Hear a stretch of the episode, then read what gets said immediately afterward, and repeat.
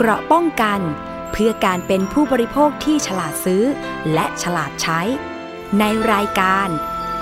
ภูมิคุ้มกัน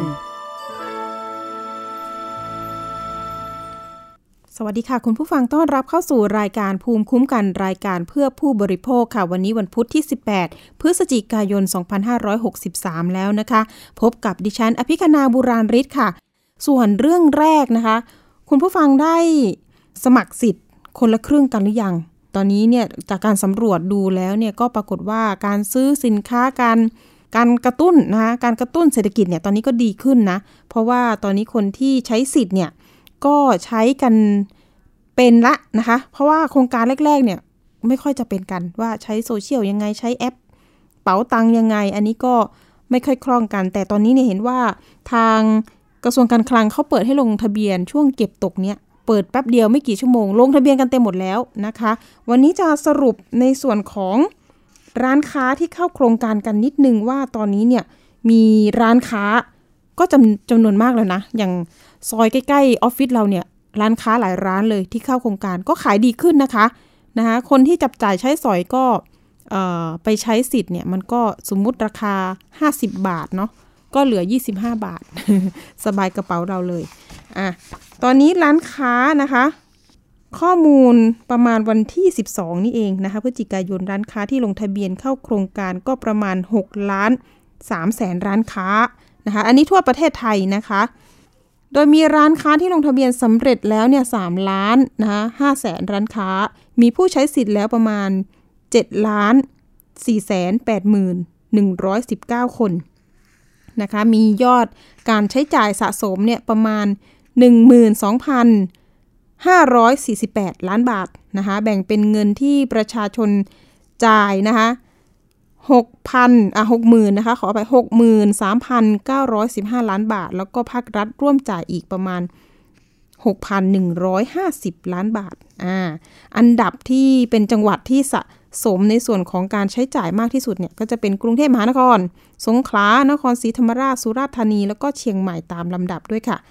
ส่วนร้านค้านะคะประเภทร้านค้าที่เข้าร่วมเนี่ยก็จะมีะร้านอาหารนะคะร้านเครื่องดื่มประมาณ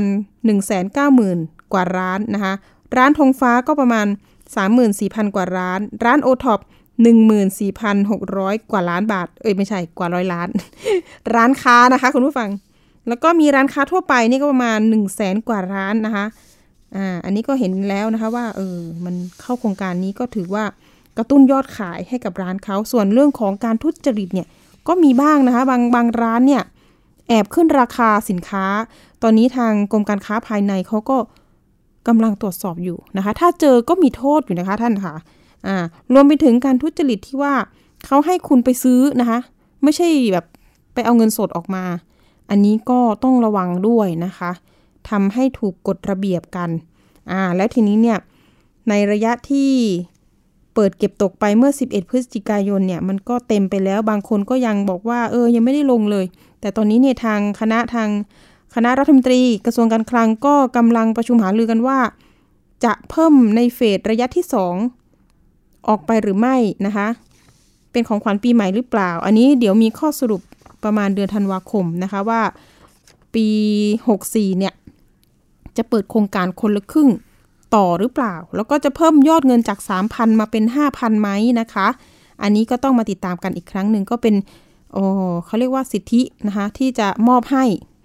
ประชาชนในช่วงนี้นะคะ ใครมีสิทธิ์ก็ใช้ดีกว่าอ่าอย่าเสียสิทธิ์ดีกว่าใช่ไหมคะอ่าละค่ะ ไปเรื่องต่อไปกันเลยนะคะ เรื่องนี้ก็ติดตามอยู่ช่วงช่วงที่ผ่านมานะคะ เป็นช่วงของจับกลุ่มแม่ค้าออนไลน์นี่ก็เยอะมาก ตอนนี้ก็จับได้อีกแล้วนะคะ เป็น แม่ค้าออนไลน์ที่ขายชุดนอนราคาถูกนะคะ ราคาส่งโอ้โหก่อนหน้านี้ก็จับไปได้แล้วประมาณ 2 คนเป็นพี่น้องกันอยู่ภาคใต้ แต่อันนี้เคสล่าสุดเลยนะคะ ไปจับกลุ่มสาวท้องแก่ เป็นแม่ค้าออนไลน์นี่แหละค่ะ เป็นผู้ต้องหา มีหมายจับทั้งหมด 11 หมายจับค่ะคุณผู้ฟัง เยอะมากๆนะคะ ตรงนี้ก็เป็นผลงานของ ตำรวจกองบังคับการปราบปรามการกระทำความผิดเกี่ยวกับการคุ้มครองผู้บริโภคนะคะ หรือว่าบกปคบได้จับกลุ่มแม่ค้าออนไลน์ที่เปิด Facebook ค่ะ ขายชุดนอนอ้างนำเข้านะคะ ราคาถูก อย่างเช่นถ้าตัวละ 50 บาทเนี่ยขายเพียง 20 บาทเท่านั้นซื้อเยอะได้ราคาถูกนะคะ แล้วก็มีผู้ที่หลงเชื่อนะคะหลงเชื่อซื้อนะคะ คนหนึ่งเสียหายประมาณ 1 ล้านก็มี นะคะ รวมๆแล้วเคสนี้ มูลค่าความเสียหายประมาณ 10 ล้านบาทอ่ารายละเอียดเป็นยังไงไปติดตามจากรายงานค่ะ เจ้าหน้าที่ชุดสืบสวนกองบังคับการปราบปรามการกระทำความผิดเกี่ยวกับการคุ้มครองผู้บริโภค หรือบกปคบร่วมบูรณาการกับเจ้าหน้าที่ตำรวจตรวจคนเข้าเมืองจังหวัดเชียงใหม่ และสถานีตำรวจภูธรสำโรงเหนือ เข้าจับกลุ่มนางสาวนภัสกรหรือหมิวคล้ายเรียน อายุ 27 ปี ชาวอำเภอบ้านหมีจังหวัดลบบุรี ซึ่งจับกลุ่มได้ที่บ้านพักในอำเภอสันทรายจังหวัดเชียงใหม่ จึงแจ้งข้อหา ฐานความผิดร่วมกันช่อโกงประชาชน และนำตัวส่งพนักงานสอบสวน สถานีตำรวจภูธรสำรงเหนือจังหวัดสมุทรปราการเจ้าหน้าที่เปิดเผยว่ามีผู้เสียหายแจ้งความจำนวนมาก โดยหลงเชื่อโอนเงินซื้อชุดนอน โดยพบโฆษณาผ่าน Facebook แม่ค้าออนไลน์คนนี้ เพราะอ้างว่ามีชุดนอนนำเข้าราคาถูก และมักไลฟ์สดขายสินค้าให้เห็นโกดังและการขนส่ง จึงหลงเชื่อสั่งซื้อจำนวนมาก เพื่อนำมาจำหน่ายต่อ ผู้เสียหายเปิดเผยว่า แอดมินเพจดังกล่าว แจ้งว่าหากใครสนใจสั่งซื้อ ให้ชำระเงินค่าสินค้า โดยโอนเงินไปยังบัญชีธนาคารกสิกรไทยชื่อบัญชีนางสาวนภัสกร แต่พอถึงเวลาที่กำหนดส่งสินค้า กลับผัดผ่อนขอเลื่อน โดยไม่มีกำหนดเวลาแน่นอน อ้างเหตุผลต่างๆ ว่าสินค้า ติดด่านศุลกากร หรือแม้กระทั่งติดสถานการณ์โควิด -19 สุดท้ายผู้เสียหายก็ไม่ได้รับสินค้า จึงเข้าร้องทุกข์ต่อพนักงานสอบสวน รวมมูลค่าความเสียหายกว่า 10 ล้านบาท ดีใจค่ะ มันเหมือนจับได้เนี่ยเป็นการเริ่มต้น เป็นการเริ่มต้นที่เขาจะมาคุยมาไก่เกลี่ยกับเรา เพราะว่าเราเสียหายแบบเยอะมาก แล้วเราก็คือเงินเงินเราไม่ได้มีแต่เงินเราค่ะ เหมือนทำชุดนอนเนี่ยมีเงินเราด้วยส่วนหนึ่งแล้วก็มีเงินลูกค้าด้วยค่ะ แล้วทีนี้ลูกค้าก็มาซื้อมาให้เราใช่ไหมคะ เราก็ไปซื้อ พอเราโดนเหมียวโกงเนี่ยก็คือมันก็เป็นทอดๆอย่างเอนี่ก็คือโดนโดนลูกค้าแจ้งความจับ แล้วก็เอก็ไปติดคุกมาแล้วค่ะ ไปติดคุกมาเรียบร้อยแล้วทีนี้ไปประกันตัวออกมาเพื่อมาต่อสู้คดีค่ะ แต่ว่าคนที่เขาโกงเราก้อนรายใหญ่จริงๆอะเขาไม่โดนจับเลย เราเลยรู้สึกว่า คือความยุติธรรมมันอยู่ตรงไหนอะไรประมาณนี้ค่ะ ขณะที่ตัวแทนผู้เสียหายอีกกลุ่มเสียหายจากแม่ค้าออนไลน์สองพี่น้องจาก Facebook ชื่อ ชุดนอนบายช้อปปิ้ง หลังจากตำรวจปคบจับกลุ่มได้เมื่อเดือนตุลาคมที่ผ่านมาที่จังหวัดนครศรีธรรมราชและสุราษฎร์ธานี หลังหลอกขายชุดนอนเช่นเดียวกัน ความเสียหายกว่า 8 ล้านบาท โดยวันนี้ตัวแทนผู้เสียหายทั้งสองกลุ่ม ได้เข้ามาขอบคุณเจ้าหน้าที่ ที่ดำเนินการสืบสวนสอบสวนจับกลุ่มผู้ต้องหาได้อย่างรวดเร็ว ใช่ก็ถือว่าเป็นโชคดีเผอิญว่าทางปคบเนี่ยได้เอ่อจับผู้ต้องหาได้ ก็เลยทำให้เพราะตอนแรกเนี่ยพี่ก็ท้อแล้วเพราะไม่รู้ว่าจะตามตัวคนที่ไหนเพราะเนื่องจากว่าเราอยู่กรุงเทพส่วนผู้ต้องหาเนี่ยอยู่ต่างจังหวัดเอ่อขั้นตอนในการที่จะติดตามเขาเนี่ยก็ค่อนข้างยากลำบาก เพราะที่พักเขาเนี่ยไม่ได้อยู่เป็นหลักแหล่งอะไรเงี้ยค่ะอือฮึร้าน ทางด้านพันตำรวจเอกสารุตแขวงโสภารองผู้บังคับการบกปคบกล่าวว่า ทั้งสองคดีนี้ใช้สินค้าเป็นชุดนอนเช่นเดียวกัน แต่ตัวผู้ต้องหาไม่ได้เชื่อมโยงกัน แต่ใช้การหลอกลวงคล้ายๆกัน ความซับซ้อนในคดี คือผู้ต้องหาหลบหนีจึงต้องใช้เทคนิคในการติดตามตัว และปฏิบัติการประมาณ 1-2 เดือน จึงสามารถจับกลุ่มตัวได้ตอนนี้นะครับทางเส้นทางการเงินต่างๆ กับทางคณะพนักงาน สอบสวนก็ดำเนินการอยู่กำลังติดตามอยู่นะครับ ก็ถ้าได้ตัวเงินหรือว่าได้ทรัพย์สินอะไรบ้างก็อาจจะต้องมีการทำเรื่องที่จะเพื่อที่จะบรรเทานะครับบรรเทาความเสียหายกับผู้เสียหายทุกคนอีกทีนึงครับถ้าเกิดผ่านแพลตฟอร์มที่ค่อนข้างมีมาตรฐาน อันนี้เราก็จะมีความเชื่อถือได้มาก แต่บางครั้งเป็นการดิวตรงกับ Facebook ของคนร้ายอะไรเงี้ยนะครับก็มีโอกาสที่จะถูกหลอกลวงบ้าง แต่ก็ต้องดูนะครับคนที่เขาดีๆ ที่ทำมาหากินอย่างสุจริตก็มีนะครับ ก็คงต้องต้องดูในเรื่องของประวัติการซื้อขาย หากประชาชนมีเบาะแส หรือคดีผู้บริโภค แจ้งมาได้ที่สายด่วนบกปคบ โทร 1135 อภิคณาบูราริศไทย PBS รายงานค่ะนี่ก็เป็นตัวอย่างนะคะสองเคสรวมกัน เพราะว่าก่อนหน้านี้ประมาณช่วง 27 ตุลาคมนะคะทางรายการสถานีประชาชนก็นำเสนอตอนที่ทางเจ้าหน้าที่ตำรวจบกปคบนี่แหละค่ะ ก็มีการออกหมายจับนะคะไปจับกลุ่มแม่ค้าออนไลน์นะคะที่ชื่ออาทิตยากับกันนิกานะคะจับได้ที่นครศรีธรรมราชกับสุราษฎร์ธานีอย่างที่บอกไป อายุก็ประมาณ 34 ปีกับ 28 ปีเองนะคะ ก็ทำกันเห็นว่าเป็นพี่น้องกันว่าเช่นนั้นนะคะ อันนี้ก็มูลค่าความเสียหายเนี่ยคดีแรกเนี่ยประมาณ 8 ล้านบาท แต่ในสำนวนคดี 8 ล้านนี่ก็คือผู้ ผู้เสียหายประมาณ 6 คนนะคะที่มาแจ้งที่ปคบแต่เห็นบอกว่าในกลุ่มนะคะในกลุ่มไลน์อะไรตรงนี้จะมีผู้เสียหายประมาณ 300 กว่าคน เพราะฉะนั้นเนี่ยมันไม่ใช่ตัวเลขที่อยู่ที่ 8 ล้านอะนะคะ อ่า ก็เยอะเลยทีเดียวค่ะ ตรงนี้นะคะ ความที่มีผู้เสียหายเยอะเนาะแล้วก็ on air ออกอากาศไปเป็นเคสแรกไปเนี่ย ปรากฏว่ากลุ่มที่สองนะคะกลุ่มที่สองที่มีผู้เสียหายที่บอกว่าเนี่ยดิฉันไปติดคุกมาแล้วค่ะ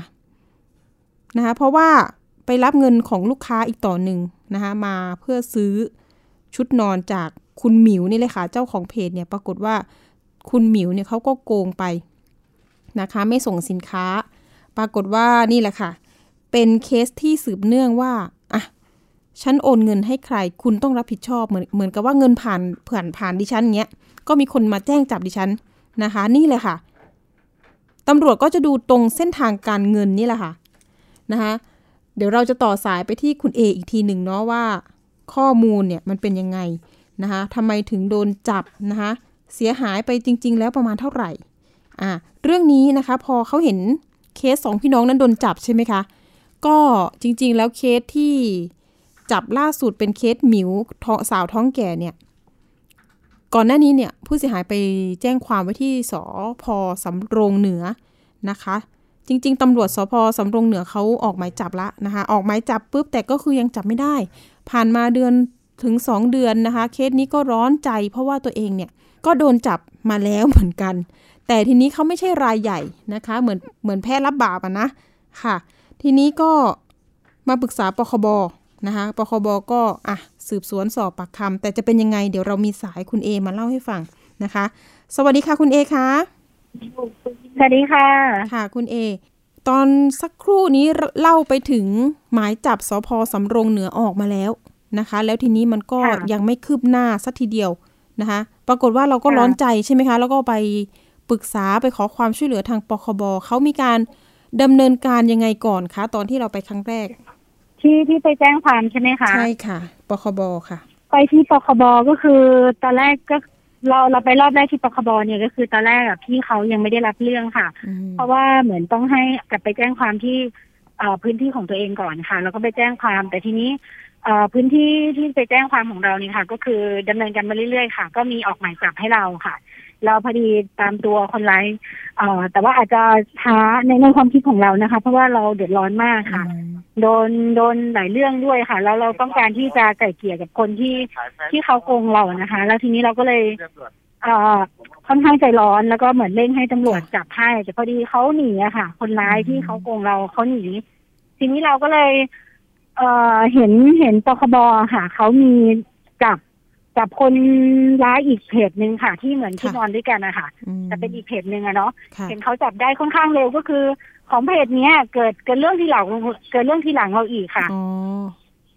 อืมใช่แต่ว่าจับคนร้ายได้ก่อนทีนี้เราก็เลยเข้าไปไปขอความคือบอกตรงเราเข้าไปขอความช่วยเหลือเลยว่า เพราะว่ามันไม่ใช่คดีของที่ปคบเนาะทีนี้เราก็ไปขอความช่วยเหลือพี่เขาว่า เราอยากให้พี่เขาช่วยตามจับ คนร้ายคนนี้ได้ไหมก็คือเป็นเคสชุดนอนเหมือนกันแต่อาจจะคนละเพจแต่ว่าเขาเรียกอะไรอะก็คือการดำเนินการหรือว่าการที่เขาโกงเราค่ะ มันก็คล้ายๆกันแล้วก็ชุดนอนเหมือนกันค่ะเขาไปขอความช่วยเหลือจากพี่เขาที่เขาก็ตอบรับมาค่ะ ก็คือต้องขอบคุณมากๆเลยก็คือเหมือนไม่ไม่ได้เกี่ยวข้องตรงนี้ แต่ว่าเขาก็ยินดีที่จะหมุนไปตามจับให้ก็ต้องขอบคุณมากๆเลยค่ะ แล้วทีนี้ก็บอกแค่ว่ารอรอประมาณไม่ถึงอาทิตย์นะ ก็คือเหมือนให้เตรียม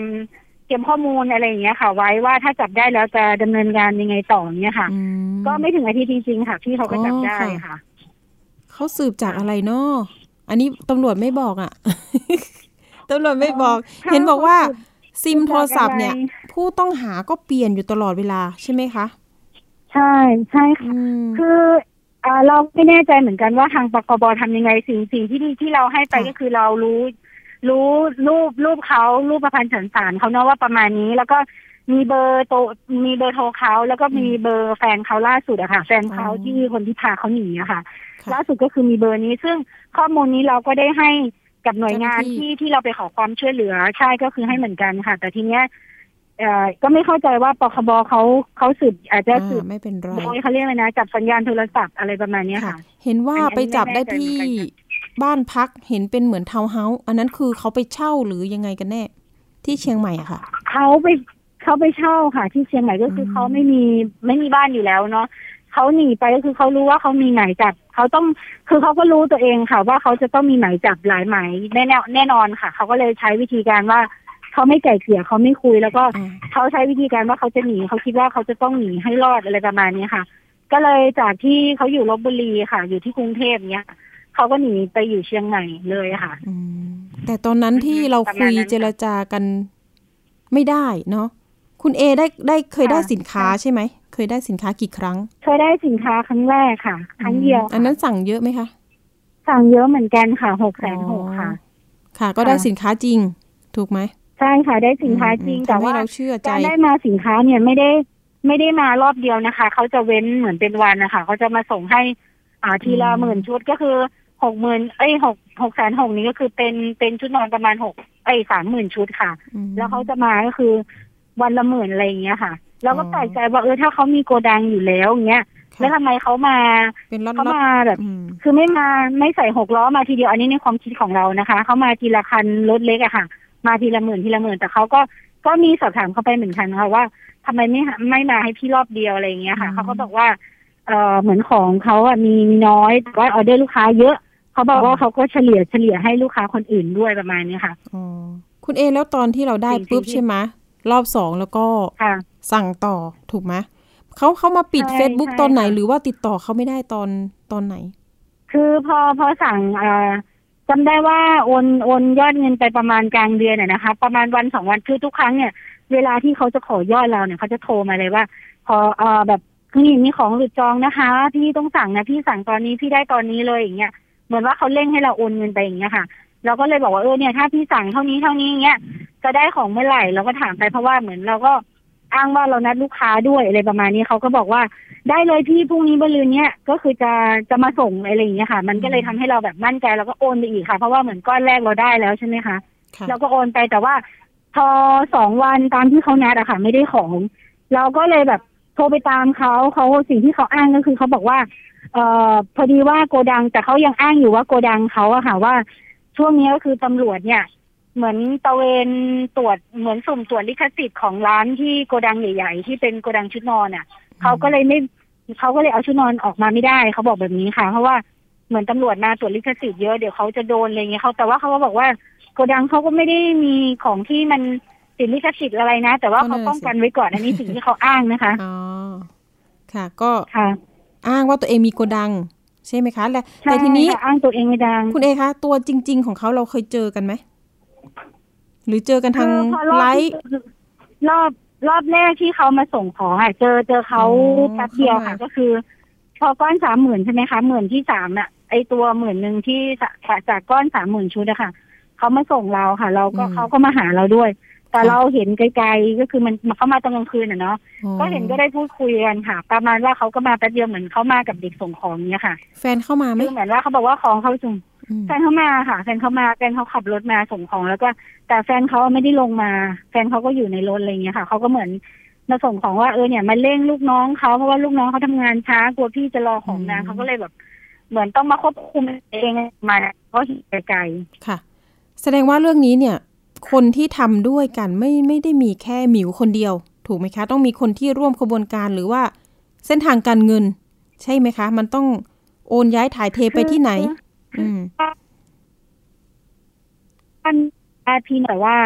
ตรงเนี้ยคือก็จะเป็นหน้าที่ของเจ้าหน้าที่ตำรวจเนาะว่าจะสืบเส้นทางการเงินเขาเขาไปได้ยังไง เพราะว่าทุกครั้งที่เขามาส่งของเนี่ยก็คือถามคนผู้เสียหายในกลุ่มเหมือนกันว่า ทุกครั้งที่เขาไปส่งของหรือเขาไปหาลูกค้าหรือเขาจะไปไหนเนี่ย จะมีแฟนเขาตามไปด้วยอย่างเงี้ยค่ะอืมประเด็นก็คือถ้าจะบอกว่าแต่ตอนค่ะ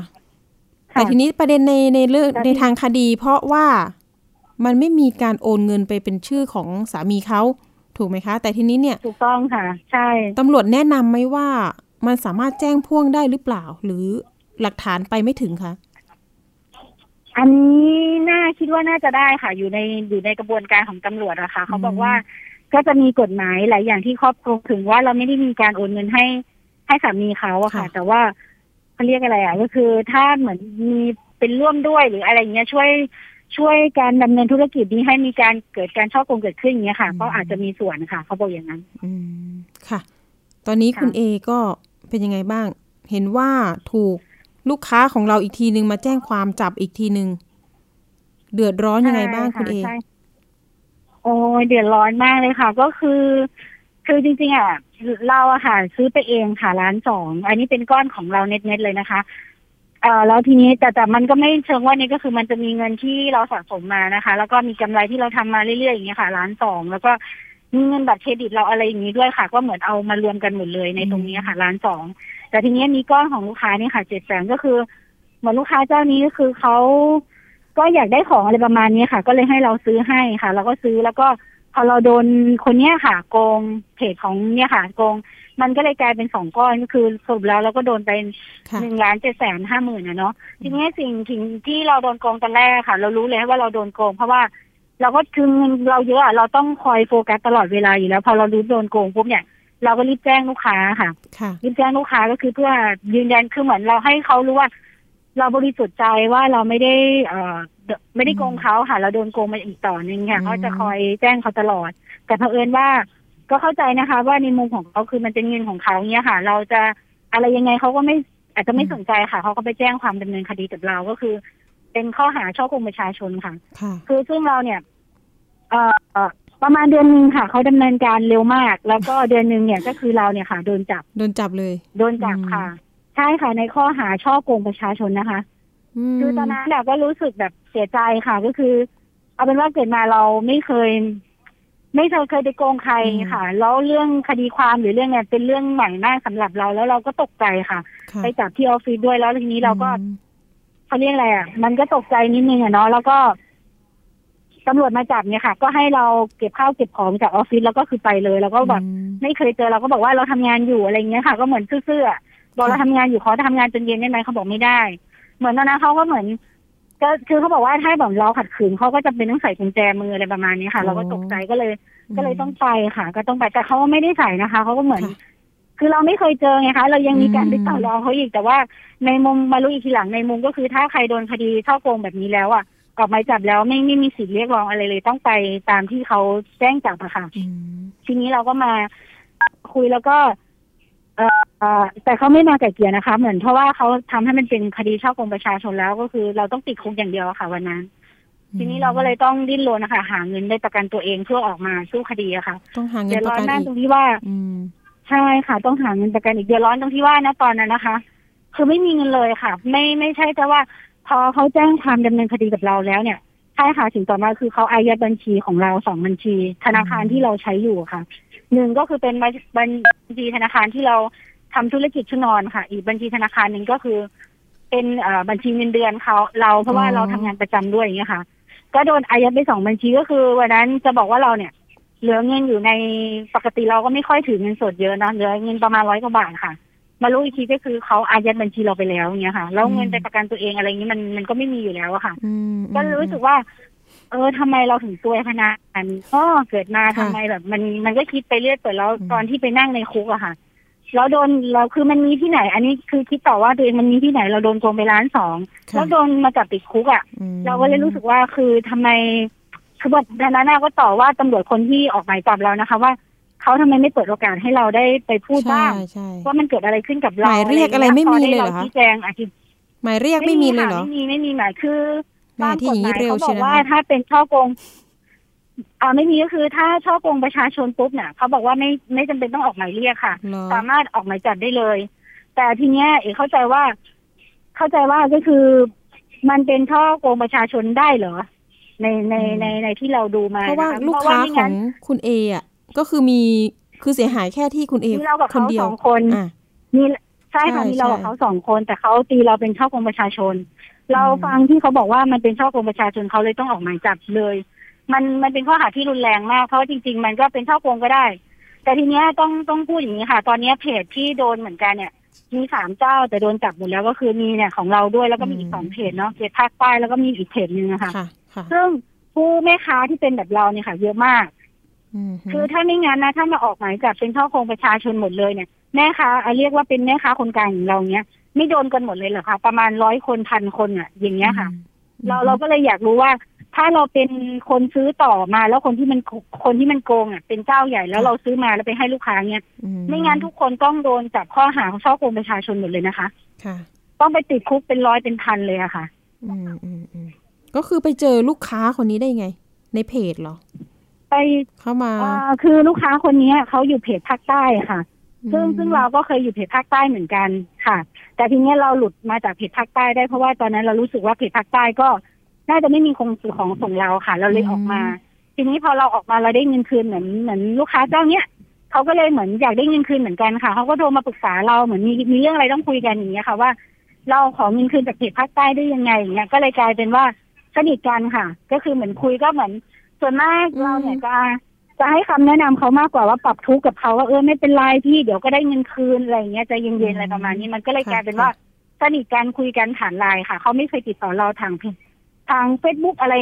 ที่แล้วแต่แต่เจ็ดอะแสค่ะนนี่ก็ที่คืยอกันเจ็ดแสนนี่ก็คือเขาก็โอนให้เราจริง ๆ ใช่ไหมมีตัวเลขจริงคือจริงๆจริง ๆ มันไม่ได้มีแค่เจ็ดแสนค่ะ ตอนแรกอะเขาคือเขาพยายามนะคะ คือเขาก็ พอคุยกันมานานเขาก็เชื่อใจในในในระดับหนึ่งค่ะ เพราะว่าแล้วเขามาบอกว่าเราโกงเขาอย่างเงี้ยหลอกลวงเขาจริงอืมๆคนคนที่จะโอนเงินให้คนอื่นง่ายๆเจ็ดแสนมันก็ต้องมีการเชื่อใจประมาณนึงค่ะ ตอนแรกเขาโอนมาให้เราค่ะเจ็ดแสนห้าๆอืมแต่พอดีว่าเรารู้สึกว่าตอนนั้นเรายังไม่ได้ของยอดสองอ่าสามหมื่นชุดเลยค่ะ เราไม่มั่นใจว่าจะซื้อให้เขาได้หรือเปล่า เราก็เลยโอนคืนเขาก็อือฮึครั้งแรกนะคะเจ็ดแสนห้าหมื่นแต่ทีเนี้ยพอรอบที่สองอะค่ะ เหมือนเขาก็ อยากได้ของไปขายเนาะเหมือนว่าคุยกันมานานอย่างเงี้ยค่ะ มันเหมือนกึ่งกึ่งใจอย่างเงี้ยค่ะ เพราะว่าเราได้ของมาเราก็อยากให้เขาได้ของด้วยประมาณนี้ค่ะ เราก็เลยยอมซื้อให้เขาอ๋อโอเคค่ะค่ะ ได้ได้อืมก็เป็นอุทาหรณ์เป็นเคสตัวอย่างเลยนะคะ คุณเอ เคสคุณเอน่ะใช่เนาะโดนทั้งใช่ค่ะกับเขาเรียกว่าสองต่อ แต่ตอนนี้ใช่คนค่ะที่เป็นผู้ต้องหาก็มีชื่อหมิวใช่ค่ะเห็นว่าไปคลอดค่ะลูกในในในคุกกันเลย ตอนนี้ได้ต้องติดตามต้องอย่างนั้นคดีค่ะเพราะว่าเพิ่มเติมไหม ก็มีถามตำรวจร้อยเวรของเรานะคะ ว่าจริงๆก็อยากรู้เหมือนกันว่าเขาคลอดเมื่อไหร่แต่ว่าก็ถามสอบถามไปว่าคลอดแล้วว่าอย่างนั้นค่ะ ทีนี้ก็เลยถามว่าเขาคลอดยังไงเอ่อร้อยเวรเขาก็เล่าให้ฟังว่าก็มีเหมือนเจ้าหน้าที่ในเรือนจำอะค่ะเขามีเจ้าหน้าที่อยู่แล้วอืมใช่แล้วค่ะทรัพย์สินก็จะที่เราจะติดตามดูแลตรงนั้นล่ะไปคุณคุณเอทรัพย์สินของหมิวเนี่ยเอ่อเขาอ้างยังไงไหมคือเขาจะมีเงินวันนั้มานคืนเราไหมใช่ใช่ค่ะไม่ไม่มีค่ะ ก็คืไม่อมีวันนั้นอะที่ที่คุยกับเขาใช่ไหมคะแล้วไม่มีความหวังวันที่เขาโดนจับอะค่ะค่ะ เราก็คุยกับเขาว่า เออมีทางไหนที่จะมาคืนพี่ไหมคือเราอือฮึคือเราก็บอกว่าเราเห็นใจเขานะว่าเขาท้องเขามีลูก พี่ก็มีลูกเหมือนกัน ทีนี้มีทางไหนไหมที่จะไก่เกลี่ยกับเราก็คือไม่ต้องคืนหมดเราหมดก็ได้อะไรประมาณนี้ค่ะค่ะแต่ว่าคือเรามาบ้างก็ยังดี เพราะว่าถ้าคือเรามาบ้างเนี่ย มันจะได้แบบว่า มันจะได้กลายเป็นเบาอะไรอย่างเงี้ยค่ะ ก็ก็คุยกับเขาเขาก็เพียงกระต่ายขาเดียวว่าค่ะว่าเขาไม่มีเขาไม่มีอย่างเดียวค่ะเขาบอกว่าเขาซื้อ เอาเงินไปซื้อแพงมาขายถูกมันจะเหลือได้ไง แล้วเขาบอกว่าเขายอมติดคุก ประมาณนี้ค่ะ สิ่งที่เขาพูดอืมแล้วเขาก็ร้องไห้ตลอดเวลาเราก็ทำไมเขาสงสารเขาจริงทำไมทำธุรจกิจริแบงบๆอะนี้เขาอะเขาท้อเนาะงใช่ค่ะคือแต่เราพยายามกล่อมเขานะคะว่า คือเรามีลูกนะ มันเป็นตาบาปกับลูกเราว่า คือเขาจะเกิดมาทั้งทีเขาจะไปเกิดในคุกเหรออะไรเงี้ย คือเราก็พยายามคุยกับเขาว่า ถ้าไก่เกลี่ยมาบ้างอะไรเงี้ยก็จะได้แบบออกมาตั้งหลักตั้งตัวไหมคือพูดทุกอย่างค่ะไก่เกลี่ยเขาทุกอย่างเพราะว่าจะยกตัวอย่างให้เขาฟังตลอดว่าเราก็มีลูกเราเข้าใจเราอะไรเงี้ยค่ะ แต่เขาไม่ยอมฟังเองค่ะคุณเขาบอกเอคะว่าเขายังติดคุกคุณเอได้คุยกับโกดังที่เขาเป็นเจ้าผลิตจริง ๆ มีไหมคะชุดนอนเนี่ยค่ะ คุยค่ะก็คือโกดังเนี่ย เป็นเราเนี่ยเป็นคนแรกเลยค่ะ ที่โทรไปหาโกดัง แล้วก็คือเนื่องจากว่าอย่างนี้ค่ะ ตอนแรกอะที่เขาโกงเราเนาะ ล้านล้านกว่าบาทเนี่ยค่ะ เราก็ถามเขาว่าเงินไปไหนอืมตอนแรกเขาก็ไม่ยอมรับนะคะ ว่าเขาโกงเขาไปพาดพิงถึงโกดังค่ะว่าโกดังเนี่ยโกงเขาอืมเขาบอกว่าเงินอยู่โกดังอะสามล้านค่ะเราก็บอกโอเค ถ้าเงินที่โกดังสามล้านเนี่ยเดี๋ยวพี่จะไปจัดการกับโกดังเอง ก็คือเหมือนเราจะช่วยเขาใช่ไหมคะ เพราะว่าอ๋อเราตอนแรกเรายังเชื่อว่าเขาไม่ได้โกง อาจจะเป็นโกดังโกงเขาเราเหมือนว่า เราจะเข้าไปที่โกดังค่ะไปคุยเลยก็คือเอาตำรวจไปจับเลยว่าทำไมนั่นนู่นนี่อะไรเงี้ยค่ะค่ะค่ะแต่พอเรียกโกดังต้องมาคุยสอบก่อนปากคำจริงๆอะอืมแต่พอเรียกโกดังมาสอบปากคำจริงๆอะค่ะเอ่อก็คืออันเนี้ยตำรวจอะที่สอนอเราที่ไปแจ้งความอะค่ะเขาก็เรียกโกดังมาสอบปากคำโกดังเขาก็ต้องมาค่ะ เพราะว่ามีคนพาดพิงถึงเขาเขาก็กลัวเขาก็จะมีความผิด แต่สิ่งที่โกดังเอามา คือไทม์ไลน์ที่คุยกับหมิวอะค่ะเขาเอามาชี้แจงหมดเลยก็คือ สรุปแล้วโกดังก็ไม่เกี่ยวเลย แล้วพอถึงจวนตัวเราก็ถามเขาไปกลับไปอีกว่าเนี่ยที่เรียกโกดังมาสอบปากคำแล้วนะเขาก็คงไม่ไม่คิดว่าเราจะสืบหาโกดังได้อะค่ะอือมบอกว่าเจ้าหน้าที่ตำรวจเราเนี่ยไปเรียกโกดังมาสอบปากคำแล้วนะค่ะแล้วเรื่องไทค่ะม์ไลน์เรื่องอะไรเนี่ย ก็คืออยากให้เราเนี่ย เข้ามาชี้แจงไหมคือมายันกันเลยต่อหน้าโกดังว่าสรุปแล้วใครโกงอะไรอย่างเงี้ยค่ะอืมสุดท้ายเขาก็ไม่มาค่ะ ใช่ค่ะ ค่ะ เพราะฉะนั้นเนี่ยก็แสดเส้งนเหมือทางนว่าโกดังเขาก็บริสุทธิ์ ได้เส้นทางการเงินมันก็ตรวจสอบไม่ไม่ยากนะจริง ๆ แล้วอะค่ะใช่อืมว่าเงินอยู่กับใคร ยังไงเดี๋ยวคืบหน้าในเรื่องเส้นทางการเงินตำรวจก็กำลังสืบสวนอยู่เนาะคุณเอสุดท้ายนี่อยากให้คุณเอฝากเตือนภัยเรื่องซื้อของออนไลน์นิดนึงค่ะเชิญค่ะได้ก็คือจากนี้ไปเราก็คงต้องต้องต้องดูเยอะๆค่ะ ไม่ใช่ว่า ต่อไปนี้ก็คือ แม้แต่ร้อยสองร้อยจะโอนก็คงต้องคิดหนักเหมือนกันอืมบางทีตอน นึกถึงตอนตัวเองนะคะทำไมต้องซื้อ เพราะว่าเราหลงเชื่อว่าของมันถูก ของมันถูกเนี่ยเราเหมือนเลงเข้าไปเลยค่ะ มันก็เลยทำให้เราแบบไปตกหลุมตรงนั้น ก็เลยอยากเตือนทุกคนนะคะ ว่า คือตอนนี้อาจจะเหมือนซื้อแค่ของเล็กๆน้อยๆอย่าอย่าไปเหมือน คิดว่ามันของถูกแล้วจะได้ของจริงเพราะว่าเงินออกจากเราไปแล้ว บางทีเขาจะใช้เหตุผลร้อยแปดมา บอกว่าเออแบบไม่พร้อมส่งนั่นนู่นนี่เนี่ยก็คือมันอาจจะเจอเรื่องแบบนี้ได้ค่ะ เรื่องของถูกทางที่ดีก็คือช่วย คือเหมือนดูให้ดีๆอะค่ะ แล้วก็อาจจะเช็คเครดิตแม่ค้าตาม Facebook ตามอะไรอย่างเงี้ยค่ะ ตามระบบออนไลน์ที่เจ้าหน้าที่ตำรวจเขามีให้ค่ะ ว่าแม่ค้าคนเนี้ยส่งของจริงไหมซื้อของจริงไหมหรือถ้าเป็นไปได้อะการซื้อของออนไลน์ เราคิดว่าต่อไปคงคงไม่ซื้อแล้วอะค่ะ ถ้าไม่เห็นอะไรที่มันจับต้องได้ก็คงก็คงไม่ซื้ออะค่ะค่ะ เสียน้อยมันก็แบบเสียดายอย่างเงี้ยค่ะ เงินค่ะเรา อืมเอาละค่ะขอบคุณมากๆค่ะสำหรับ การเตือนภัยค่ะวันนี้นะคะ คุณเอก็เป็นกำลังใจค่ะให้ผู้เสียหายทุกๆ คนเนาะขอบคุณให้ค่ะคดีมีได้ความคืบค่ะหน้าแล้วก็ได้เงินคืนกันนะคะ คืบหน้ายังไงได้ค่ะประสานได้กันอีกครั้งหนึ่งนะคะ คุณเอวันนี้สวัสดีค่ะโอเคขอบคุณค่ะค่ะสวัสดีขอบคุณค่ะสวัสดีค่ะเรื่องนี้นะคะก็เราได้ติดตามพันตำรวจโทไกรวิทย์แสนทวีสุขเนาะท่านเป็นรองผู้กำกับการหนึ่งบกปคบก็ฝากเตือนนะ ถ้าเกิดว่าจะโอนเงินให้แม่ค้าออนไลน์อ่าเอาชื่อบัญชีนี่แหละ ไป search ในอินเทอร์เน็ตได้นะคะ หรือว่าเข้าไปที่เว็บของ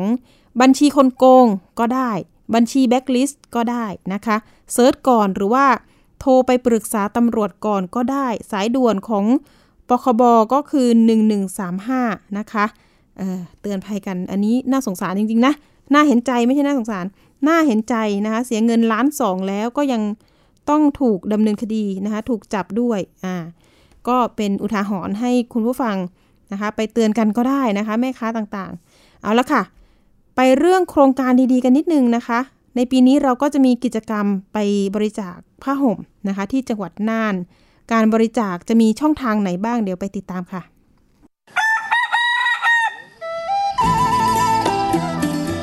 รายการสถานีประชาชนไทย PBS ร่วมกับเครือข่าย จัดกิจกรรม มอบไออุ่นให้พี่น้อง ณที่ว่าการอำเภอเฉลิมพระเกียรติจังหวัดน่าน ในวันเสาร์ที่ 23 มกราคม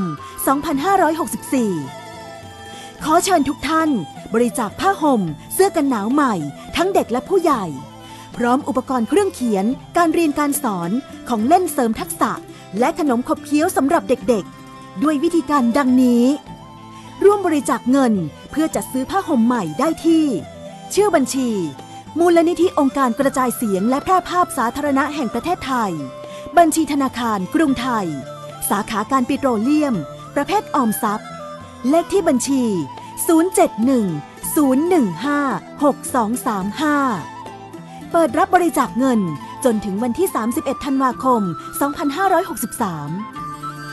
ร่วมบริจาคผ้าห่มใหม่ เครื่องกันหนาวใหม่ และสิ่งของต่าง ๆ ได้ที่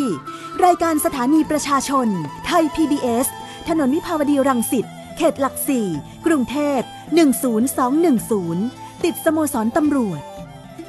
สอบถามข้อมูลได้ที่ รายการสถานีประชาชน โทรศัพท์ 02 790 2111หรือ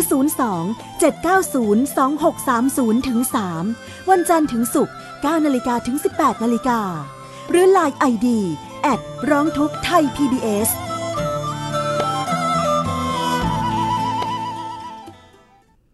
คะ ก็เชิญกันได้เลยนะคะทำบุญร่วมกันนะคะ คุณผู้ฟัง เอาละค่ะไปเรื่องต่อไป เรื่องนี้อยากมาเตือนภัยกัน เพราะว่าตอนนี้มีกลุ่มผู้เสียหายออกมาร้องเรียนแล้วนะคะ เกี่ยวกับถูกหลอกเล่นเกม ออนไลน์ Lucky d o g g a นะคะ ตอนนี้ก็ไปร้องเรียนว่าเกมนี้หลอกจริงหรือเปล่านะคะ เดี๋ยวไปติดตามรายงานกันก่อนค่ะผู้เสียหายกว่า 30 คนนำหลักฐานการโอนเงินและขั้นตอนการเล่นเกม มอบให้กับตำรวจ หลังตกเป็นผู้เสียหายจากการซื้อสุนัขออนไลน์ในเกม Lucky d o g g a หนึ่งในผู้เสียหายให้ข้อมูลว่า ได้สมัครเล่นเกมดังกล่าวในช่วงเดือนพฤษภาคม เสียค่าสมัครคนละ 100 บาท รายละเอียดระบุเป็นเกมรูปแบบการลงทุนไม่ใช่พนันไม่มีวันเสีย เล่นง่ายได้เงินจริง ซึ่งหากมีการชักชวนผู้เล่นรายอื่น ก็จะได้เงินจากการชักชวนด้วย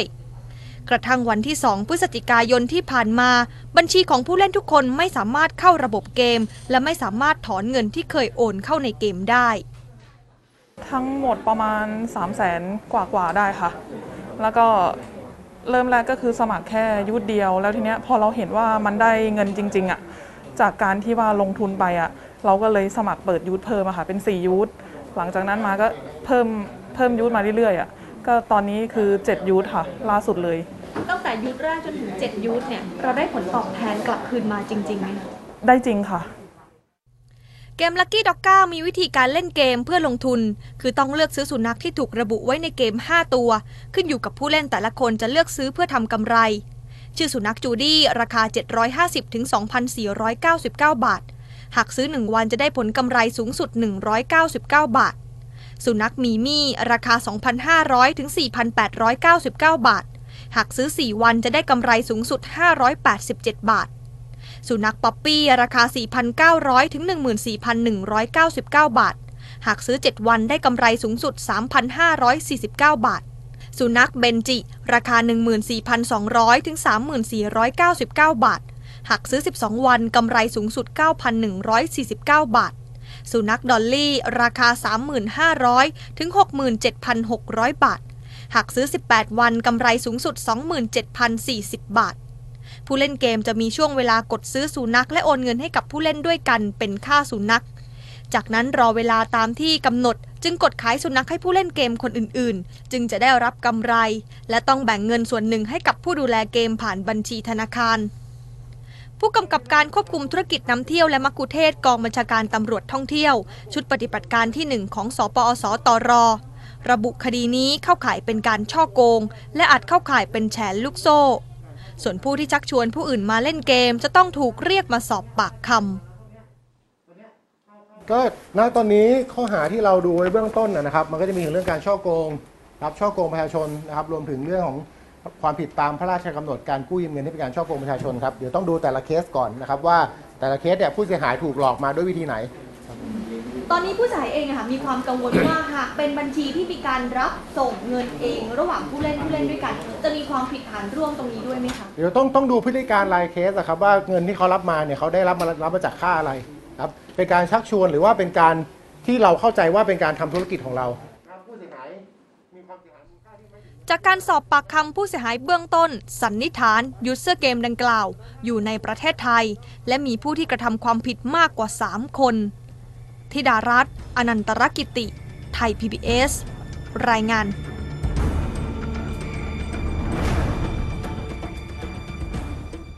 โอ้โหเดี๋ยวนี้การลงทุนก็มีหลายรูปแบบนะคะ ไม่รู้ว่าคิดขึ้นมาได้กันยังไงนะคะ คนที่จะลงทุนต้องตั้งสติให้ดีก่อนดีกว่านะคะ ก่อนที่เงินจะสูญไปอะค่ะนะคะ เรื่องนี้เนี่ยเจ้าหน้าที่ตำรวจก็สรุปเลยนะคะ ว่าความผิดที่ชัดเจนก็คือช่อโกงประชาชน ผิดพรกการกู้ยืมเงินที่เป็นการช่อโกงประชาชน หรือว่าเข้าขายแชร์ลูกโซ่นะคะรวมถึงผิดพรบคอมพิวเตอร์ รวมไปถึงพวกกลุ่มยูทูบเบอร์นะคะที่ทำการรีวิวเกมเหล่านี้เนี่ยตอนนี้ทางตำรวจก็จะต้องเรียกมาสอบปากคำนะคะว่ามีเจตนานะคะหรือว่ามีเขาเรียกว่ามีเจตนานั่นแหละว่านะคะ มีความผิดหรือร่วมหรือเปล่านะคะมีการกระทำแบบนี้เกิดขึ้น จะต้องสอบข้อเท็จจริงก่อนนะคะ ยังไงก็ต้องระมัดระวังกันให้ดีค่ะ เกี่ยวกับการลงทุนเอาละค่ะ ช่วงต่อไปนะคะ เป็นช่วงคิดก่อนเชื่อกับดรแก้วกังสดานอัมภัยนักพิษ วิทยาและคุณชนาทิพย์ไพรพงศ์วันนี้เสนอตอน วิทยาศาสตร์ อธิบายความเศร้าของมนุษย์ได้ด้วยหรือไปติดตามค่ะ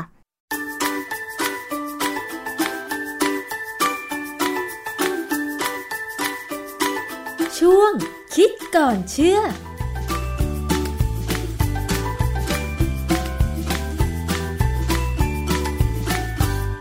พบกันในช่วงคิดก่อนเชื่อกับ ดรแก้วกังสดานนภัยนักพิษวิทยา และดิฉันชนาทิพไพรพงศ์นะคะ พูดถึงเรื่องของอารมณ์ความรู้สึกคนเราก็มีหลากหลายค่ะ ถ้าช่วงไหนชีวิตดีหน่อยก็รู้สึกสดใสร่าเริงใช่ไหมคะ อย่างเช่นช่วงเงินเดือนออก แต่ว่าถ้าช่วงไหนที่รู้สึกว่าโอ้ยการงานก็ไม่โอเคนะคะ มีอุปสรรคในชีวิตมากเหลือเกิน อันนั้นก็อาจจะทำให้เรารู้สึกเศร้าๆได้ อารมณ์ความรู้สึกมันสามารถอธิบายในทางวิทยาศาสตร์ได้อย่างไร มันเกี่ยวพันอะไรกันบ้าง มีงานวิจัยเกี่ยวกับเรื่องนี้ไหม ต้องไปถามอาจารย์แก้วค่ะ อาจารย์คะเรื่องของอารมณ์เศร้าเนี่ยวิทยาศาสตร์อธิบายไว้ว่ายังไงบ้างคะอาจารย์ ง่ายๆนะอารมณ์เศร้าเนี่ยมันเกิดที่ใจคน แต่ความจริงใจคนเรามันไม่มีอะไรหรอก มันเป็นเกิดจากสมองมากกว่านะ เพราะว่าใจเราเนี่ยหัวใจเรามันแค่เต้น สูบฉีดโลหิตนะเราบอกว่าอยู่ที่ใจจริงใจเวลาเขาพูดถึงในในทั่วๆไปเนี่ย มันหมายถึงความคิดในสมองนะเพราะฉะนั้นถ้าเป็นเกี่ยวกับสมองเมื่อไหร่เนี่ย มันเป็นวิทยาศาสตร์แน่ๆนะฮะค่ะ อารมณ์ร่าเริงโกรธ กลัวรักชอบหรือไม่ชอบอย่างเงี้ยก็คือมันเป็นเรื่องของสมองเหรอคะอาจารย์ มันเป็นเรื่องของสมองที่พอเราคิดแล้วคือคือเรามองสถานการณ์รอบตัวเนี่ยนะเสร็จแล้วเราจะส่ง ผ่านทุกอย่างเนี่ยผ่านตาเข้าไปสมอง สมองก็จะ process หรือคิดเป็นระบบอะว่า ลักษณะสถานการณ์รอบตัวแบบเนี้ย เราควรจะทำยังไง เพราะฉะนั้นความโกรธความกลัวความเศร้าหรือความอะไรก็ตามเนี่ย เช่น ความกลัวเนี่ยทำให้เราหนีใช่ไหมใช่ มันเป็นกระบวนที่คิดด้วยระบบประสาท ซึ่งเป็นวิทยาศาสตร์นะซึ่งบางครั้งเนี่ยบางคนเนี่ยถ้าระบบในสมองมันเพี้ยนก็จะมีปัญหานะฮะคือคิดไปเองว่า มีคนจะมาทำร้าย แต่บางคนเนี่ยไม่ได้เพี้ยนเพราะตัวเอง แต่ไปเพี้ยนเพราะใช้ยาใช้สารเคมีอะไรพวกเนี้ยมันก็เลยมีเราเห็นตัวอย่างบ่อย พวกเสพยาบ้า พวกเนี้ยนะหรือก็ใช้กัญชาเนี่ย มันจะหลอนอันนั้นอันนี้เป็นระบบประสาทกระแสประสาททั้งนั้นซึ่งอธิบายได้ด้วยวิทยาศาสตร์หมดเลยนะฮะแต่คราวนี้ในเรื่องของความเศร้าเนี่ย ในทั่วไปในตำราทางเกี่ยวกับประสาทวิทยา หรือเกี่ยวกับทางด้านจิตวิทยาเนี่ยเขาบอกความเศร้าเป็นต้นทุนนะที่มนุษย์ต้องจ่าย เพื่อให้มนุษย์สามารถสร้างพันธะทางใจกับคนในสังคม อย่างเช่น ประเทศญี่ปุ่นเนี่ย ตอนที่เขาแพ้สงครามโลกครั้งที่สองเนี่ยนะตายกันเป็นแสนอะ่ะเพราะเราเห็นคนข้างๆตายหรือว่ามีคนเยอะแยะตายเนี่ยเราจะรู้สึกเศร้า แต่ความเศร้าเนี่ยเมื่อมันมารวมกัน และเศร้าเหมือนเหมือนกัน ทุกคนจะเป็นน้ำหนึ่งใจเดียวเหรอคะ ราะฉะนั้นญี่ปุ่นก็เลยมารวมตัวและพัฒนาตัวเองให้ดีขึ้นหลังจากแพ้สงคราม กลายเป็นผู้ชนะทางสงครามเศรษฐกิจแทน มีคำอธิบายยังไงทางวิทยาศาสตร์อาจารย์ว่าถ้าเศร้าเหมือนเหมือนกันทั้งประเทศแล้วมันจะเกิดแรงฮึดสู้ขึ้นมาอย่างเงี้ยมันควรจะเป็นอย่างนั้น มนุษย์นี่เป็นสัตว์ประเสริฐที่เมื่อถึงจุดหนึ่งจะสู้ ผมเคยดูสารคดี ควายที่อยู่ในแอฟริกาเนี่ย มันถูก กลุ่มสิงโตเนี่ยเข้ามาจะกินมันนะแต่ควายมันก็มีเยอะนะสุดท้ายเนี่ยมันรวมตัวกันไล่บี้สิงโตอะซึ่งก็เป็นเรื่องที่น่าสนใจว่า เออถึงจุดหนึ่งเราก็สู้นะฮะเพราะฉะนั้นเนี่ยก็ถึงบอกไปว่า อย่าอย่าพยายามที่จะต้อนใครให้จนมุม เพราะว่าถ้าต้อนใครให้จนมุม หรือกลุ่มคนให้จนมุมเนี่ยเขาจะสู้แล้วเขาจะสู้น่ากลัวมากเหมือนกับเวลาเราไล่ตีหมาอย่างเงี้ยคนหลาย ๆ คนไล่ตีหมาสามสี่ตัวเนี่ย พอถึงจุดหนึ่งที่สุดซอยเนี่ยหมามันไล่สู้ไล่บี้เราเลย คราวนี้เราไม่มีเขี้ยวอะ มันกัดเราเราก็เจ็บอะนะเพราะนั้นก็เลยมีบทความมันหนึ่งเขาชื่อบทความว่า four ways sadness may be good for you นะ greater good dot berkeley dot edu เพราะ dot edu เนี่ยหมายความว่าเป็นทางด้านการศึกษานะฮะก็เข้าใจว่าเป็นของคือผมพยายามตามอยู่นะว่าเป็นของมหาวิทยาลัย ไหนในเบิร์กเลย์เบิร์กเลย์นี่อยู่ในแคลิฟอร์เนียนะฮะบทความเนี่ยให้ความรู้ว่าความเศร้าครั้งแล้วครั้งเล่าเนี่ยน่าจะเป็นตัวช่วยให้เผ่าพันธุ์ของมนุษย์เนี่ยรอดได้ อ้าวเหรอ คือเรานึกภาพนึกภาพสมัยคนสมัยหินที่เราดูจากหนังนะ คนสมัยหินนี่อาจจะโดนไดโนเสาร์ไล่กินนะ ก็ตายบ้างไม่ตายแต่สุดท้าย เราจะเห็นภาพว่าคนเนี่ยไล่เอาหอกพุ่งไดโนเสาร์จนตายอะ แต่ว่าเราก็ไม่รู้ว่าเขาจะต่อสู้ชนะหรือแพ้กันยังไง เพราะว่าสุดท้ายแล้วเนี่ยไดโนเสาร์มันตายเพราะเพราะโลกถล่มแต่ความจริงเพราะพระดาวตกอะไรเงี้ยนะแต่ตำรายอันนึงก็บอกว่าไดโนเสาร์เนี่ยมันอยู่สมัยก่อนที่จะมีคน มันตายไปก่อนคนไอ้หนังวงนี้สร้างมั่วอ่าบอกว่าเออก็อาจจะจริงนะแต่อย่างอย่างไรก็ตามเนี่ย อารมณ์เนี่ยไม่ว่าจะเป็นเชิงอารมณ์ทางลบ เช่นความกลัวความโกรธความเกลียดชังเนี่ย มันจะทำให้มนุษย์ หนีหรือสู้หรือหลบหลีกก็แล้วแต่ แต่ความเศร้าเนี่ยถ้ามันมีเมื่อไหร่เนี่ย แล้วในกลุ่มชนเนี่ยเศร้าด้วยกันเนี่ยเขาจะนั่งรวมตัวกันปรับทุกข์กันและหาทางออก ถ้าทำได้นะเมื่อก่อนนี้ความเศร้าก็ศึกษาทางด้านจิตวิทยา แต่พอตอนหลังเนี่ยไอ้เครื่องมือเครื่องไม้มันมันดีขึ้น อย่างเรื่องของ MRI magnetic resonance image เนี่ยนะ imaging เนี่ยมันเป็นเครื่องมือที่ใช้การถ่ายภาพสมอง แล้วเขาเอาภาพของสมองเนี่ย มาดัดแปลงด้วยคอมพิวเตอร์นะให้เห็นผลออกมาเป็นคอมพิวเตอร์ ซึ่งเราเรียกว่า functional magnetic resonance image ภาพเป็นสีก็จะบอกว่าตรงเนี้ยของสมองตรงเนี้ยจะมีเลือดมาเลี้ยงมากหรือเลี้ยงน้อย คืออย่างที่เรารู้แล้วว่าเลือดเนี่ยมันเป็นตัวนำออกซิเจนไปเลี้ยงเซลล์ของเนื้อเยื่อใดๆก็ตามดังนั้นส่วนไหนของสมองที่มีเลือดไปเลี้ยงเยอะ แสดงว่าเนื้อเยื่อตรงนั้นต้องทำงานหนัก เพราะว่าออกซิเจนต้องไป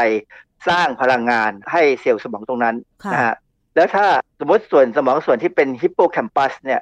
ทำงานลดลง คือเขาจะดูได้ออกเลยว่ามันมีเลือดไปเลี้ยงน้อยเนี่ยผู้ป่วยคนนั้นน่าจะเป็นอัลไซเมอร์ เพราะฉะนั้นระบบอุปกรณ์พวกนี้จะช่วยให้เราสามารถจะชะลอความที่จะเป็นอัลไซเมอร์ของ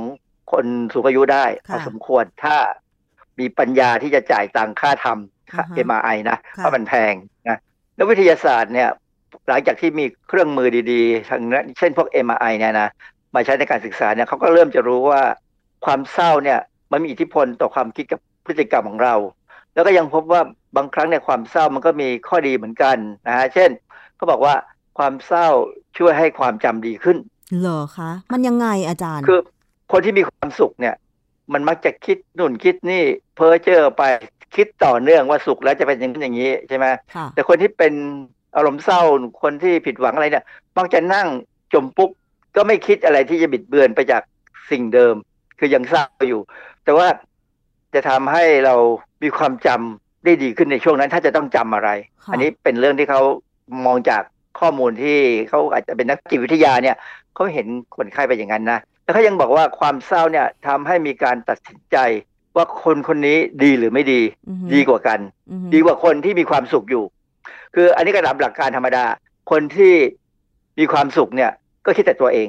คือเมื่อไหร่ก็ตามที่เรามีความสุข เราจะอีโก้เซนทริกก็คือว่าคิดแต่ตัวเองเป็นที่ตั้ง ใครจะสุขจะทุกข์ยังไง เราก็ไม่ค่อยสนใจเราสนใจตัวเองก่อน เราจะพยายามที่จะทำให้ตัวเองมีความสุขได้นานที่สุดที่จะนานได้ธรรมดานะฮะแต่คนที่เป็นคนเศร้าเนี่ย มักจะมองคนอื่นด้วยความเข้าใจง่ายกว่า เพราะว่าตัวเองก็เศร้าอยู่แล้วพอเห็นคนอื่นเขาทาอะไรเนี่ย เช่นเขาเรียกร้อง ขอเงินเดือนขึ้นเนี่ย ถ้าเป็นคนเศร้าเข้าใจเออ ใช่เนะเงินเดือนเขาจะขึ้น เพราะว่าค่าครองชีพมันแพงขึ้นอะ ถ้าเขาเงินเดือนต่ำลงอย่างปัจจุบันเนี่ยเขาก็อยู่ลำบาก ถ้าเขาอยู่ลำบาก หรือเขาไม่มีงานทำเขาจะต้องเป็นโจรมาปล้นเรา ยิ่งเศร้าหนักครับพี่ เพราะฉะนั้นคนเศร้าเนี่ยจะเข้าใจคนอื่นได้ดีกว่านะแล้วเขาบอกว่าความเศร้าเนี่ยมันเพิ่มแรงกระตุ้นในชีวิตเขาบอกว่าคนที่มีความสุขเนี่ย ก็ไม่อยากเปลี่ยนแปลงตัวเอง ก็อยากจะอยู่อย่างเงี้ย นะก็ไม่ปรับปรุงอะไรแหละเพราะว่าคิดว่าคงปรับปรับปรุงมาดีพอสมควรแล้ว เราถึงมีความสุข แต่คนที่อยู่ในอารมณ์เศร้ามีอารมณ์ในแง่ลบนะ ก็จะบอกว่าทำไงถึงจะถึงจุดหนึ่งเนี่ย จะต้องคิดว่าพยายามทำไงถึงจะออกไปจากสถานการณ์นี้ได้ ถ้าเป็นยังเป็นคนที่ยังมีความคิดอยู่นะแต่เป็นมีข้อยกเว้นอยู่อันหนึ่ง คนที่มีความสุขบางคนเนี่ยถ้าเป็นมีความโลภเข้ามามากเนี่ย พวกนี้ก็จะมีแรงกระตุ้นนะที่อยากจะให้ทำอะไรก็ตามที่ให้มีความสุขให้มีเงินทองเยอะๆอันนี้เราเห็นตัวอย่างในสังคมพอสมควรนะว่า คนที่บางคนรวยแล้วไม่รู้จะรวยยังไงแล้ว ก็ยังอยากจะรวยอีก ก็ยังอยากจะมีอำนาจอีก นี่เป็นข้อยกเว้นนะฮะทีนี้มีอันนึงที่น่าสนใจเขาบอกว่า ความเศร้าเนี่ยทำให้คนทำงานที่ละเอียดใช้ความอดทนได้ดีกว่าคนที่มีความสุขอยู่จริง ๆ แล้วก็คือคนที่อยู่ในความเศร้าเนี่ย เขาคงอยากจะหาทางเบี่ยงตัวเองออกไปจากอารมณ์เศร้าเนี่ยก็เลยต้องหาอะไรทำแล้วเมื่อหาอะไรทำเนี่ย ก็อยากจะทำให้มันลืมความเศร้า มันเลยกลายเป็นว่าเป็นคนที่ทำงานละเอียดได้ดีค่ะก็เลยสงสัยว่า เอ๊ะถ้าเราจะทำให้มดโรงงานโรงงานงานที่ละเอียดก็ควรจะเปิดเพลงเศร้าๆไหมให้เขามีอารมณ์หม่นหมองหน่อยจะได้ทำงานได้ละเอียดซึ่งไม่คดีงไม่ไหมใช่อะอานะจารย์มัไม่ดีเป็นมันบางกรณีนะฮะเพราะฉะนั้นอันนี้ก็เป็นแค่ ข้อดีที่ไม่ควรจะเกิดขึ้น เพราะว่าไม่ควรจะมีคนเศร้านะฮะอีกอันหนึงที่น่าสนใจเขาบอกว่าความเศร้าเนี่ยทำให้คนเรามีปฏิสัมพันธ์กับคนอื่น ดีขึ้นจริงเหรอนี่ผมก็ฟังแล้วผมก็ประหลาด ก็เลยไปดูตัวอย่างเขาบอกว่า ระหว่างคนเศร้ากับคนสุขเนี่ยนะถ้ามีคนบอกว่าให้แต่ละคนเนี่ยเดินไปขอข้อมูลหรือขอสิ่งของอะไรก็ตามเนี่ยจากคนอื่นเนี่ยเขาบอกว่าคนที่มีความสุขอะมักจะไม่ค่อยสำเร็จหรอก เพราะว่า ตัวเองมีความสุขอยู่ก็เลยไม่ค่อยอยากขออะไรใครค่ะนะฮะก็ขอไปส่งๆทำที่ตามที่เขาสั่งให้มาทำแต่คนที่เศร้าเนี่ย เนื่องจากตัวเองมีความรู้สึกเศร้าอยู่แล้ว ตัวเองก็อยากจะทำอะไรให้สำเร็จ ก็เลยมีความพยายามที่จะขอสิ่งนั้นสิ่งนี้ที่ถูกสั่งมา เพื่อให้ภารกิจสำเร็จค่ะตัวเองจะได้มีความหมายในสายตาคนอื่น ก็มันจะได้เลิกเศร้าทีคือมีความสุขถ้ามีคนยอมรับเราอะนะค่ะมีบทความหนึ่งเป็นบทความค่อนข้างทางวิทยาศาสตร์เลย ตีพิมพ์ใน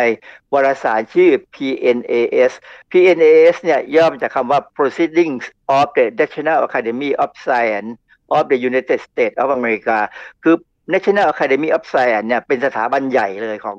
ประเทศอเมริกานะฮะเขาก็มีวารสารออกมาวารสารเล่มเนี่ยเป็นวารสารที่ค่อนข้างจะสำคัญ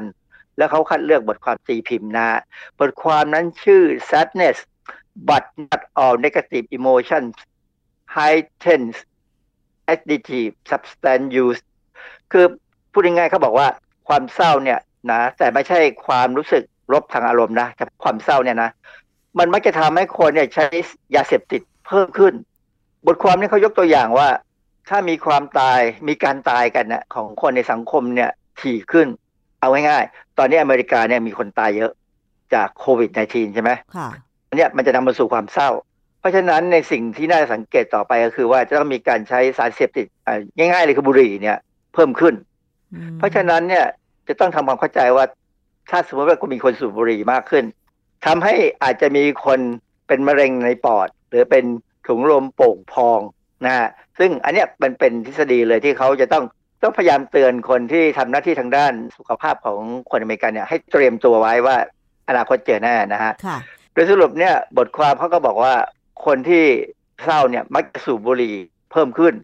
แล้วแม้กระทั่งการอัดควันเข้าไปเนี่ยจำนวนควันที่อัดเข้าไปเนี่ยก็จะมากกว่าคนที่ไม่เศร้านะเพราะฉะนั้นก็เป็นเรื่องที่ควรจะคำนึงอะนะว่า ถ้าเรามีคนใกล้เคียงเนี่ยเศร้าเนี่ยก็ให้มองดูว่าเขาจะใช้ยาเสพติดไหมค่ะถ้าเป็นบุหรี่ก็พยายามไม่เข้าลดแต่ถ้าเป็นยาเสพติดอื่นๆเนี่ยต้องพยายามป้องกันให้ได้ เพราะว่ามันนำมาสู่ปัญหาทางสุขภาพอื่น ๆด้วยค่ะ ไม่น่าเชื่อนะอาจารย์ว่าอารมณ์ความรู้สึกของคนเราจริง ๆ แล้วมันมีคำอธิบายทางวิทยาศาสตร์ได้ โดยเฉพาะเรื่องของการสั่งการของสมองใช่ไหมอาจารย์ ครับ คือสมองเนี่ยเป็นตัวรับทุกอย่างที่เรามองเห็นเราได้ยิน เพราะฉะนั้นพอสมองสั่งการแล้วเนี่ยมันก็เป็นระบบประสาทซึ่งเป็นวิทยาศาสตร์ได้เลย อาจารย์แล้วถ้าสมมุติว่าเราอยู่ในอารมณ์ที่ปกติ แต่ว่าชอบฟังเพลงเศร้าๆ แบบเนี้ยมันจะส่งผลถึงอารมณ์หรือสมองเราไหมมันเป็นความสุข ความเศร้าทำให้เกิดความสุขได้ด้วยการฟังเพลงเศร้าๆแต่ว่าคือบางครั้งเนี่ยมีคนเขาบอกว่า มีคนหลายคนนะเขาบอกว่าเขาชอบดูรายการที่มาชีวิตปลดทุกข์อะไรพวกเนี้ยพวกคนที่มีความความทุกข์คือชีวิตเขาลำบากกว่าตัวเราเนี่ยเราจะรู้สึกเป็นสุขว่าเออเราสบายกว่าเขาเหรอคะอันนี้คือคือดูทีวีเรื่องเศร้าๆเพื่อให้ตัวเองมีความสุขเหรอคะแต่ว่าสำหรับดิฉันเนี่ย ถ้าฟังเพลงเศร้าๆ เพลงติดลบหรือเรื่องราวที่มันค่อนข้างลบอย่างเงี้ย มันทำให้รู้สึก ว่าตัวเองแย่ลงกว่าเดิมอะอาจารย์ คืออะไรเพราะฉะนั้นคุณเป็นคุณเป็นคนประหลาด เพราะว่าเพลงไทยสมัยโบราณสมัยเทพชลินอะไรก็ตามเนี่ยนะมันจะเป็นเพลงเศร้าสักความรักอะไรนะผิดหวังอกหักสักโอ้โหส่วนใหญ่เยอะมากเลยหรอนะฮะเพลงประเภทที่บอกว่าตัวเองมีความสุขเนี่ยไม่ค่อยมีหรอกหรอดิฉันเป็นคนประหลาดเหรอคะอาข้จารสังย์เกตเราเป็นคนประหลาดที่ไม่ชอบฟังเพลงเศร้า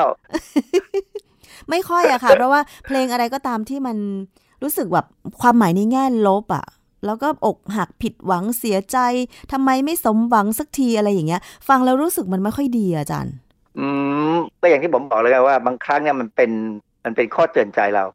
นะว่าเราต้องระวังค่ะเช่น เพลงอกหักรักไม่รักไม่สมหวังเนี่ยไปรักข้างเดียวเงี้ยเยอะมาก ก็เป็นการเตือนว่าอย่าไปรักใครครั้งเดียวให้รักคนที่เขารักเราดีกว่า อย่างเพลงซึ่ง อันนี้เป็นบทพระราชนิพนธ์ของรัชกาลที่หกนะค่ะรักคนที่เขารักเราดีกว่าอะไรพวกเนี้ยซึ่งผมว่า เออ มันก็เป็นเตือนใจแต่ว่าตัวเพลงเนี่ยเศร้าค่ะนะฮะ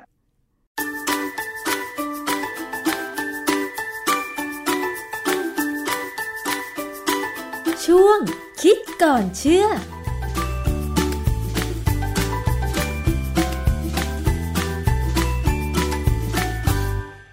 ค่ะนี่ก็เป็นเรื่องราวที่นำมาฝากในสัปดาห์นี้กับอภิคณาบุราริศนะคะ ก็ขอบคุณสำหรับคุณผู้ฟังที่ติดตามรับฟัง เดี๋ยวสัปดาห์หน้ามีเรื่องดีๆ เรื่องมาเตือนภัยกันอีกนะคะ วันนี้เวลาหมด วันนี้ลาไปก่อน สวัสดีค่ะ ติดตามรายการได้ที่ www.thaipbspodcast.com แอปพลิเคชัน Thai PBS Podcast หรือฟังผ่านแอปพลิเคชัน Podcast ของ iOS Google Podcast Android Podbean SoundCloud และ Spotify ติดตามความเคลื่อนไหวของรายการและแสดงความคิดเห็น โดยกดถูกใจที่ facebook.com/thaipbspodcast